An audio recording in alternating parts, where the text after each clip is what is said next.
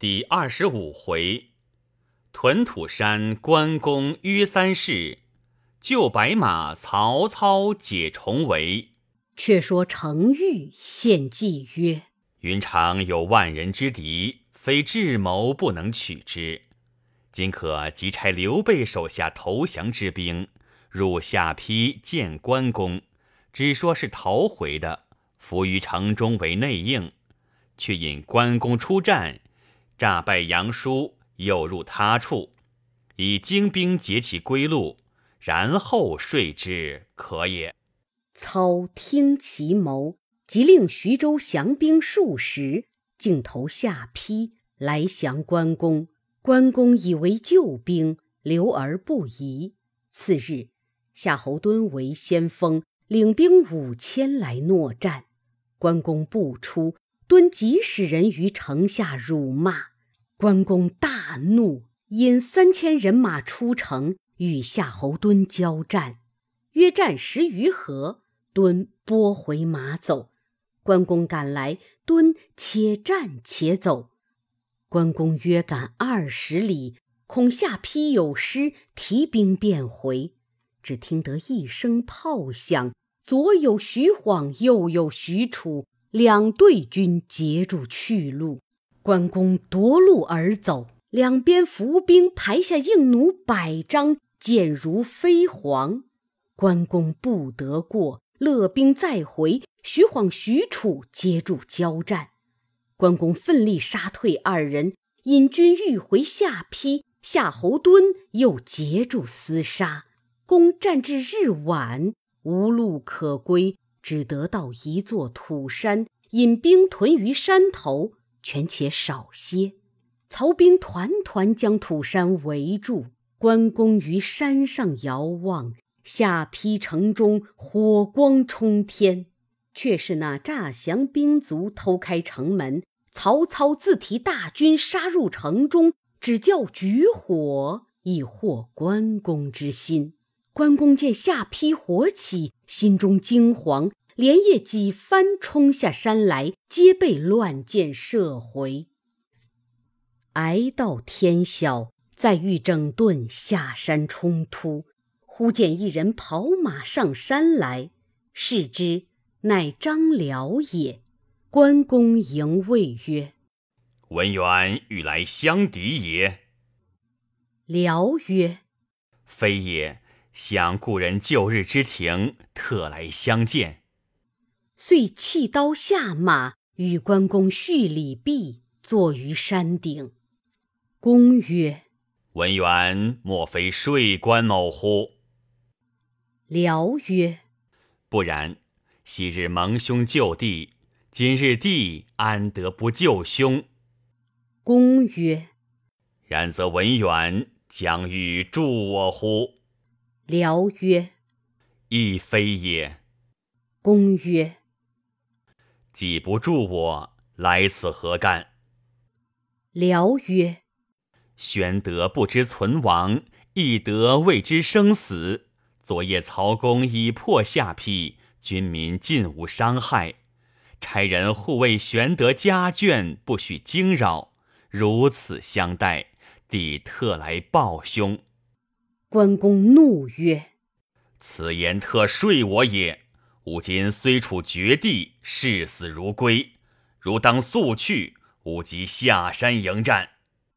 张辽大笑曰：“兄此言，岂不为天下笑乎？”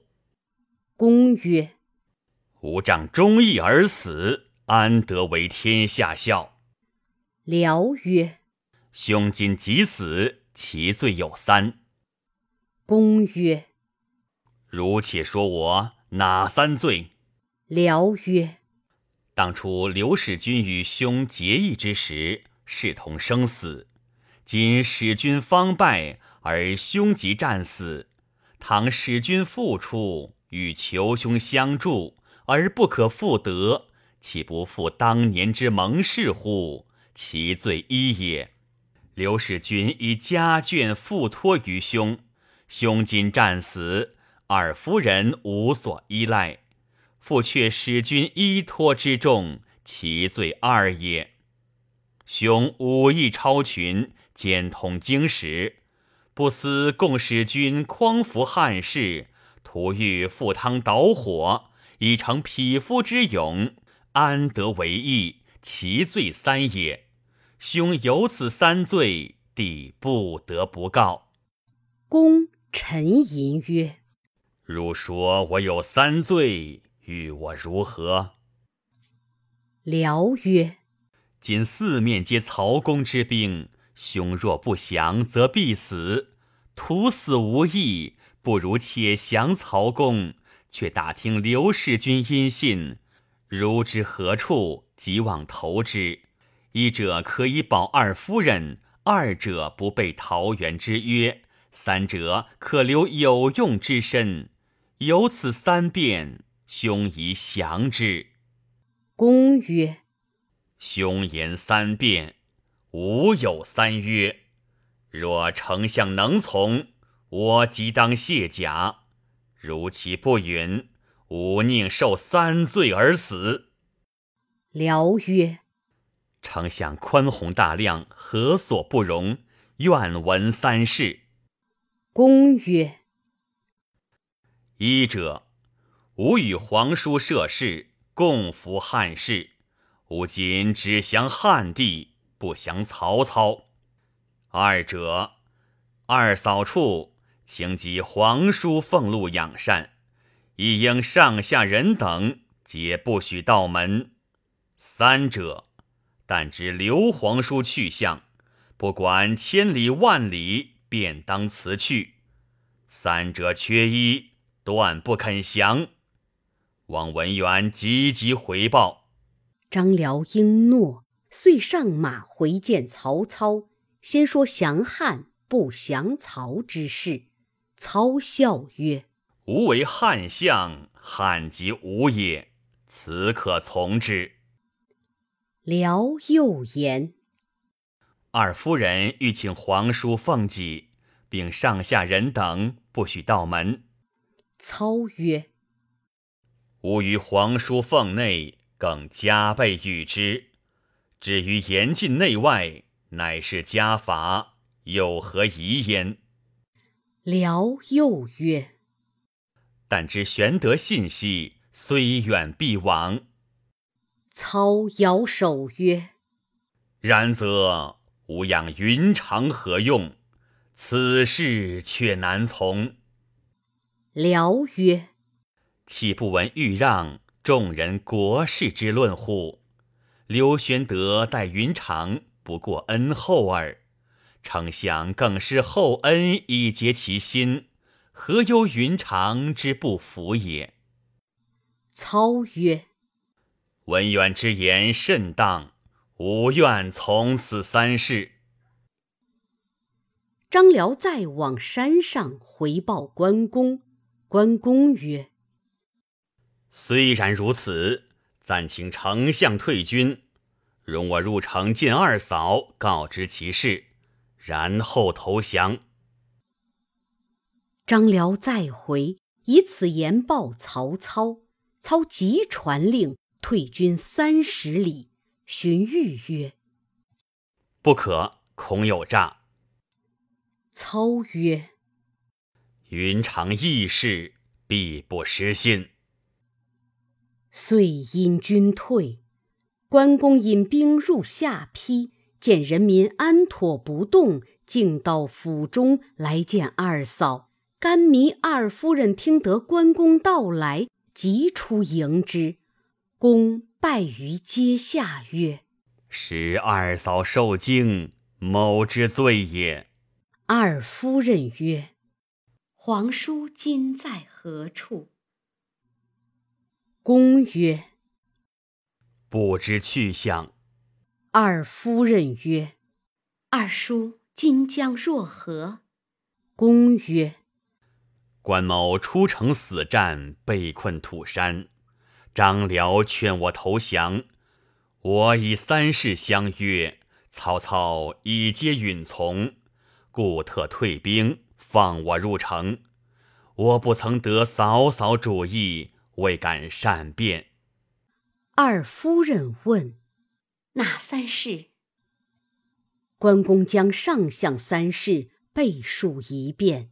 甘夫人曰：“昨日曹军入城，我等皆以为必死，谁想毫发不动，一军不敢入门。叔叔既已领诺，何必问我二人？只恐日后曹操不容叔叔去寻皇叔。”公曰：“嫂嫂放心，关某自有主张。”二夫人曰。叔叔自家裁处，凡事不必问俺女流。关公辞退，遂引数十骑来见曹操。操自出辕门相接，关公下马入拜，操慌忙打礼。关公曰：“败兵之将，深贺不杀之恩。”操曰：“肃穆云长忠义。”今日幸得相见，足为平生之望。关公曰：“文远带禀三事，蒙丞相应允，谅不食言。”操曰：“无言既出，安敢失信？”关公曰：“关某若知皇叔所在，虽蹈水火，必往从之。”此时恐不及拜辞，扶起见援。操曰：“玄德若在，必从公去，但恐乱军中亡矣。公且宽心，尚容即听。”关公拜谢，操设宴相待。次日，班师还许昌。关公收拾车仗，请二嫂上车。亲自护车而行，余路安歇馆驿。操欲乱其君臣之礼，使关公与二嫂共处一室。关公乃秉烛立于户外，自夜达旦，毫无倦色。操见公如此，愈加敬服。既到许昌，操拨一府与关公居住。关公分一宅为两院。内门拨老君十人把守，关公自居外宅。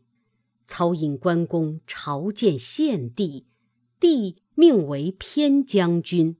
公谢恩归宅。操次日设大宴，会众谋臣武士，以客礼待关公，言之上座。又备领锦及金银器皿相送，关公都送与二嫂收住。关公自到许昌，操待之甚厚。小宴三日，大宴五日，又送美女十人，使侍关公。关公尽送入内门，令服侍二嫂，却又三日一次于内门外躬身施礼，动问二嫂安否。二夫人回问皇叔之事毕，曰：“叔叔自便。”关公方敢退回，操闻之，又叹服关公不已。一日，操见关公所穿绿锦战袍已旧，即夺其身品，取一锦作战袍一领相赠。关公受之，穿于衣底，尚仍用旧袍罩之。操笑曰。云长何如此之简乎？公曰：“某非简也，旧袍乃刘皇叔所赐，某穿之如见兄面，不敢以丞相之新赐而望兄长之旧赐，故穿于上。”操叹曰：“朕亦是也。”然口虽称羡，心实不悦。一日，关公在府，呼报内院二夫人哭倒于地，不知为何，请将军速入。关公乃整衣跪于内门外，问二嫂为何悲泣。甘夫人曰：“ 我夜梦皇叔身陷于土坑之内，觉来。”与糜夫人论之，想在九泉之下矣，是以相哭。关公曰：“梦寐之事不可平信，此是嫂嫂想念之故，请勿忧愁。”正说间，是曹操命使来请关公赴宴。公辞二嫂往见操，操见公有泪容，问其故。公曰：“二嫂思兄痛哭，不由某心不悲。”操笑而宽解之，频以酒相劝。公醉，自超其然而言曰：生不能报国家而背其兄，徒为人也。操问曰：“云长然有数乎？”公曰：“约数百根，每秋月约退三五根。冬月多以燥砂囊裹之，恐其断也。”操以纱锦作囊。与关公互然。次日早朝见帝，帝见关公一纱锦囊垂于胸次，帝问之，关公奏曰：“臣然颇长，丞相赐囊助之。”帝令当殿披服，过于其父。帝曰：“朕美然公也。”忽一日。操请关公宴，临散，宋公出府，见公马瘦。操曰：“公马因何而瘦？”关公曰：“剑躯颇重，马不能载，因此长寿。”操令左右备一马来，须臾牵制。那马身如火炭，状甚雄伟。操指曰：“公识此马否？”公曰：“莫非吕布所骑赤兔马乎？”操曰：“然也。”遂并安沛送与关公。关公再拜称谢。操不悦曰：“吾累送美女金帛，公未尝下拜。”今吾赠马，乃喜而再拜，何见人而贵处也？关公曰：“吾知此马日行千里，今幸得之。若知兄长下落，可一日而见面矣。”操愕然而悔。关公辞去，后人有诗叹曰：“威倾三国著英豪。”一宅分居意气高，兼相王将须礼待，岂知关羽不降曹？操问张辽曰：“吾待云长不薄，而彼常怀去心，何也？”辽曰：“容某叹其情。”次日往见关公，礼毕，辽曰。我见兄在丞相处，不曾落后。公曰：“深感丞相厚意，只是吾身虽在此，心念皇叔，未尝去怀。”辽曰：“兄言差矣，处事不分轻重，非丈夫也。玄德待兄，未必过于丞相。”兄何故只怀去志？公曰：“吾故知曹公待吾甚厚，乃吾受刘皇叔厚恩，是以共死，不可背之。吾终不留此，要必立孝以报曹公，然后去耳。”辽曰：“倘玄德以弃世。”公何所归乎？公曰：“愿从于地下。”辽之功终不可留，乃告退。回见曹操，具以实告。操叹曰：“事主不忘其本，乃天下之义士也。”荀彧曰：“彼言立功方去，若不教彼立功，未必便去。”操然之。却说玄德在袁绍处，旦夕烦恼。绍曰：“玄德何故常忧？”玄德曰：“二弟不知阴号，其小陷于曹贼，上不能报国，下不能保家，安得不忧？”绍曰：“吾欲进兵赴许都久矣，方今春暖，正好兴兵。”便商议破曹之策。田丰谏曰：前操攻徐州，许都空虚，不及此时进兵。今徐州已破，操兵方锐，未可轻敌。不如以久持之，待其有隙而后可动也。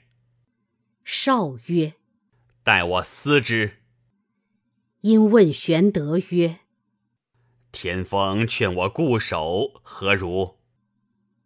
玄德曰：“曹操欺君之贼，民公若不讨之，恐失大义于天下。”绍曰：“玄德之言甚善。”遂欲兴兵。田丰又见绍，怒曰：“汝等弄文轻武，使我失大义。”田丰顿首曰：“若不听臣良言，出师不利。”少大怒，欲斩之。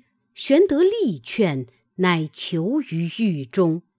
居寿见田丰下狱，乃会其宗族，尽散家财，与之绝曰：“吾随君而去，胜则威无不佳，败则一身不保矣。”众皆下泪送之。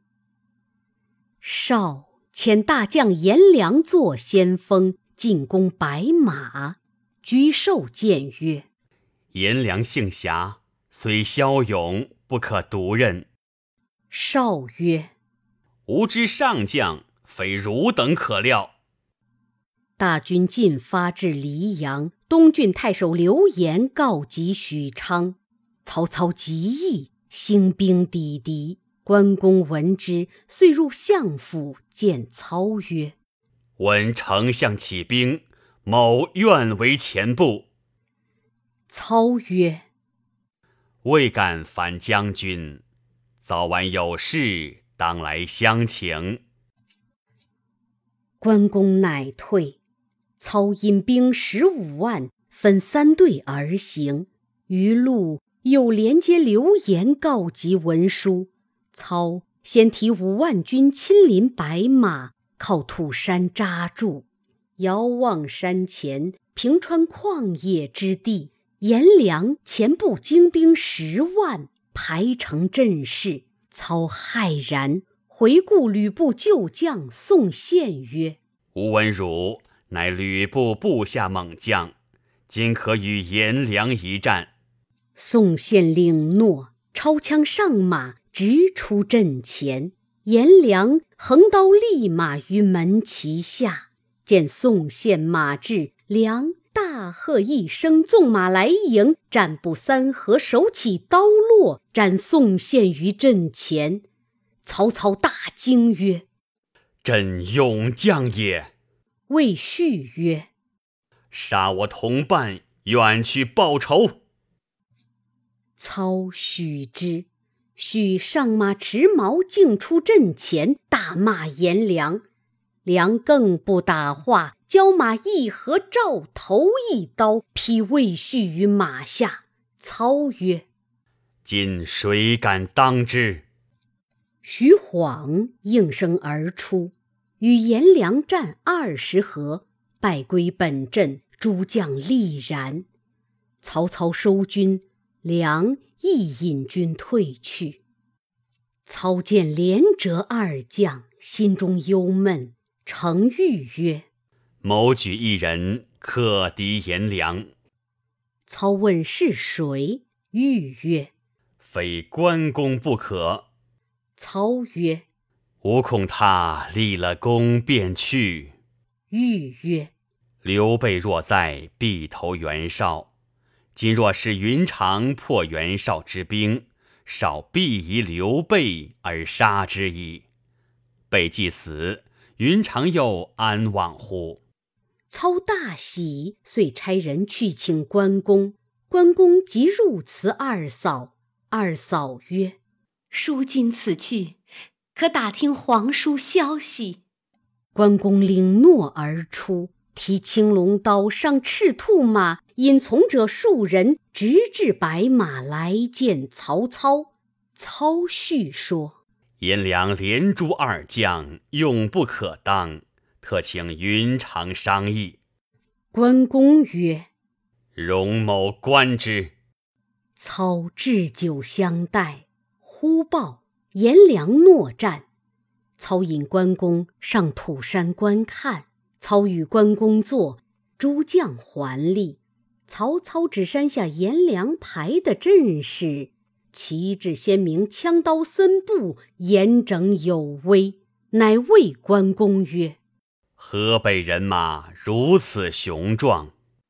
关公曰：“以吾观之，如土鸡瓦犬耳。”操又指曰：“灰盖之下，袖袍金甲，持刀立马者，乃颜良也。”关公举目一望，谓操曰：“吾观颜良。”如插标卖首耳。操曰：“未可轻视。”关公起身曰：“某虽不才，愿去万军中取其首级来献丞相。”张辽曰：“军中无戏言，云长不可忽也。”关公愤然上马，倒提青龙刀。跑下山来，凤目圆睁，残眉直竖，直冲彼阵。河北军如拨开浪裂，关公径奔颜良。颜良正在灰盖下，见关公冲来，方欲问时，关公赤兔马快，早已跑到面前。颜良措手不及，被云长手起一刀刺于马下，忽地下马。割了颜良首级，拴于马项之下，飞身上马，提刀出阵，如入无人之境。河北兵将大惊，不战自乱。曹军乘势攻击，死者不可胜数，马匹器械抢夺极多。关公纵马上山，众将尽皆庆贺。公献首级于操前。操曰：“将军真神人也。”关公曰：“某何足道哉？吾弟张翼德于百万军中取上将之头，如探囊取物耳。”操大惊，回顾左右曰：“今后如遇张翼德，不可轻敌。”令写于衣袍襟底，以记之。却说颜良败军奔回，半路遇见袁绍，报说被赤面长须使大刀一勇将匹马入阵，斩颜良而去，因此大败。绍惊问曰：“此人是谁？”居寿曰：“此必是刘玄德之弟关云长也。”少大怒，指玄德曰：汝弟斩吾爱将，汝必通谋，留而何用？唤刀斧手推出玄德斩之。正是初见方为座上客，此日鸡同阶下囚。未知玄德性命如何？且听下文分解。